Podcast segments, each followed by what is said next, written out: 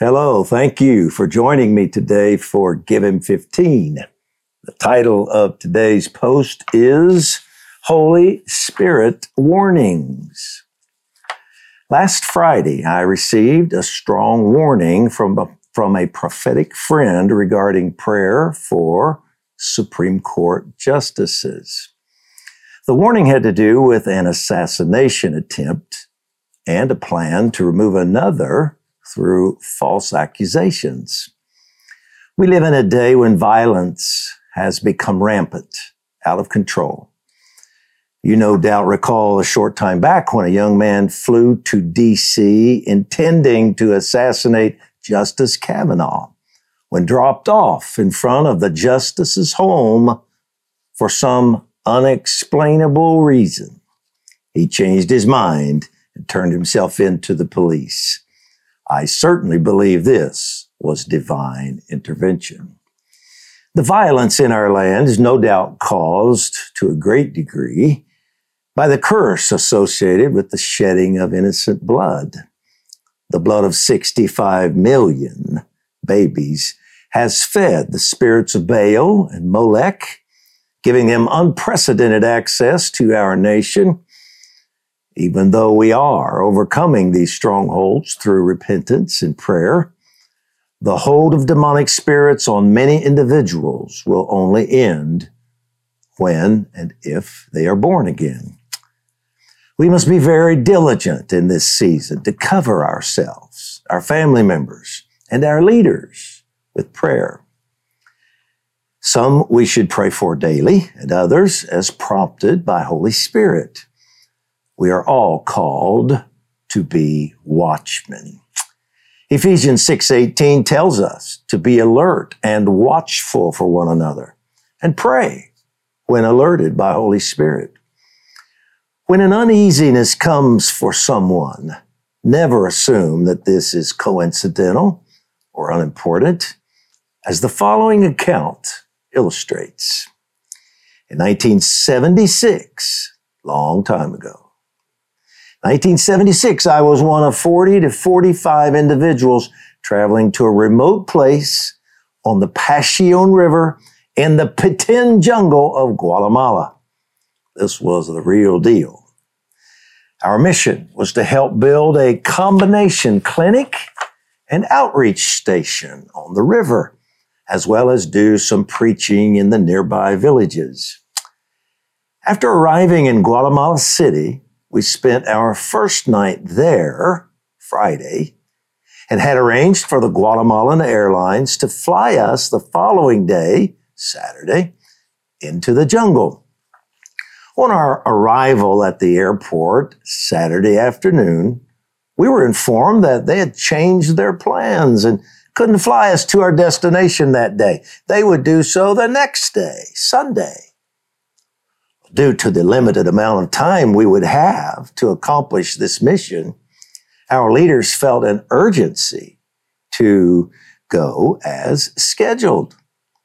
Consequently, they pressed the airlines off and on for three hours to honor their original agreement and take us that Saturday afternoon. Three hours. No, different managers said in their broken English, we take you tomorrow. But you agreed months ago to take us today, our people countered. We have no pilot available, the airline official stated. Well, please find one, we pleaded. What is your hurry? Enjoy the city, they encouraged us. And so it went for three hours. In and out of offices, meeting with one official, then another.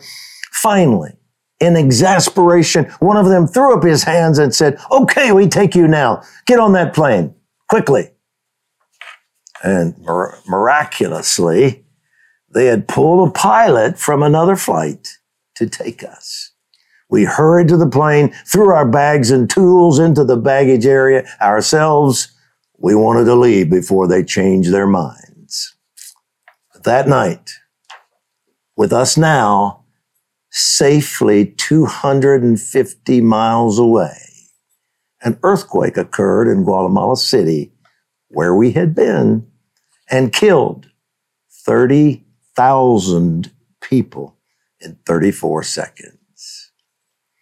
Had we stayed in the city one more night, as we almost did, some of our team members would have been killed and others injured. And we know this for certain because on our return to the city, we saw the building we had stayed in the night before the earthquake and would have been staying in again had we not left on Saturday with huge beams lying across the beds we had slept in and would have been in again had we stayed.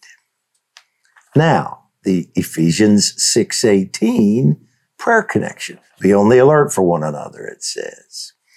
On that Saturday afternoon, during the three hours of negotiations with the airlines, an intercessor back in our home church had felt a strong burden to pray for our protection. For those three hours, she was in intense intercession for us. We didn't know that our lives depended on getting out of Guatemala City that day.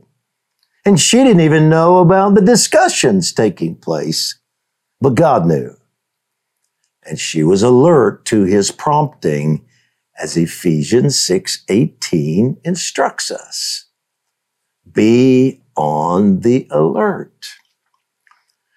We should also pray for our family member, pray daily for our family members and for a few leaders, perhaps our congressmen, senators, one or two others.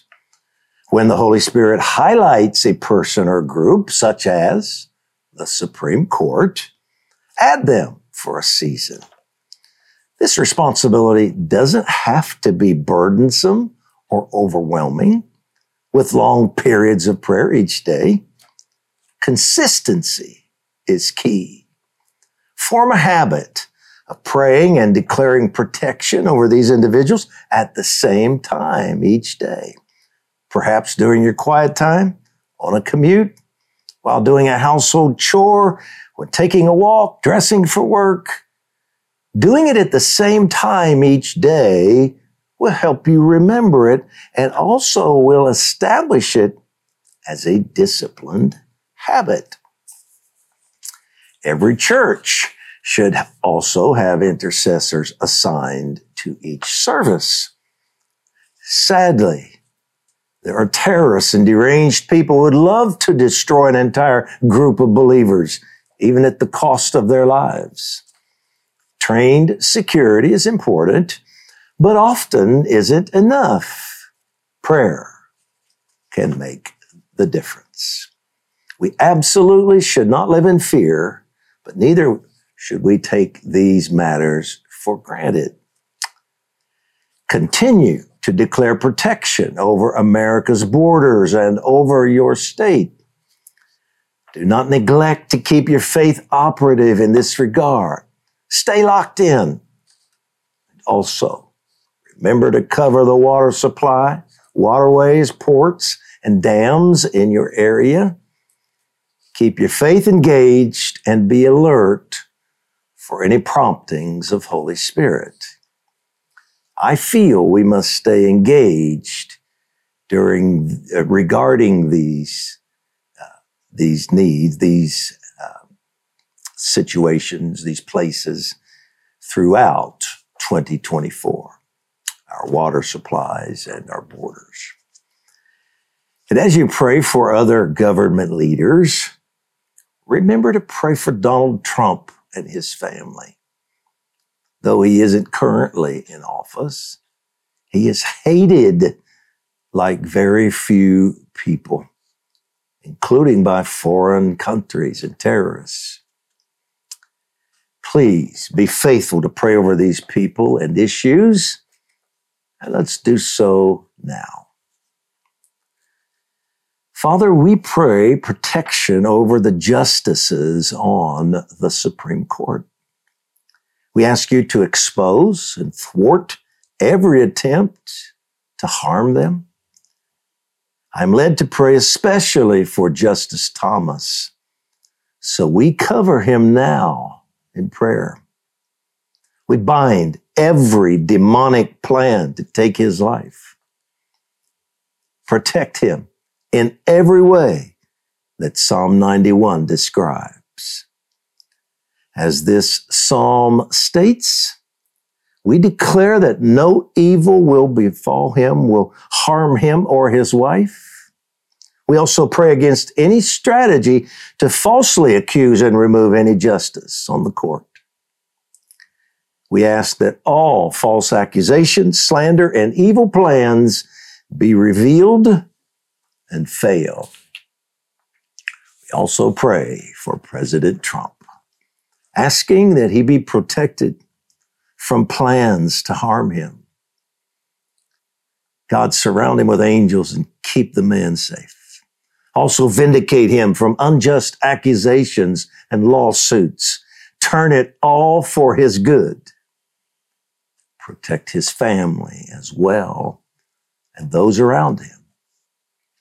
We ask you to give the Secret Service, police, and protection details of all these individuals great alertness and enable them to discover any and all attempts to harm them.